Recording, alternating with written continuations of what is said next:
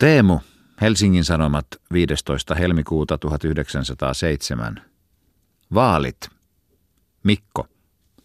Vaalit lähestyvät. Pekka. Niin tekevät. Joko olet mielipiteesi muodostanut? Mikko. Sitähän minä tässä tuumin, että on kai sitä äänestettävä, kun nyt tietäisi kenen listoja. Pekka. Niiden luku on legioona, eikä näytä olevan vähempi ohjelmiakaan. Mikko. Ovat kaikki hyviä.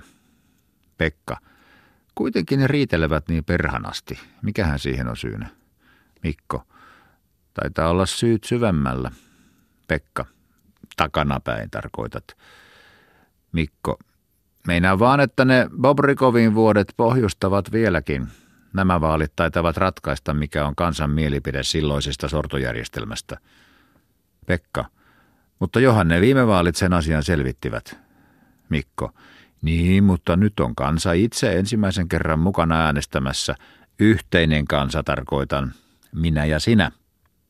Nyt on meidän sanamme sanottava. Pekka. Soittaa niin olla.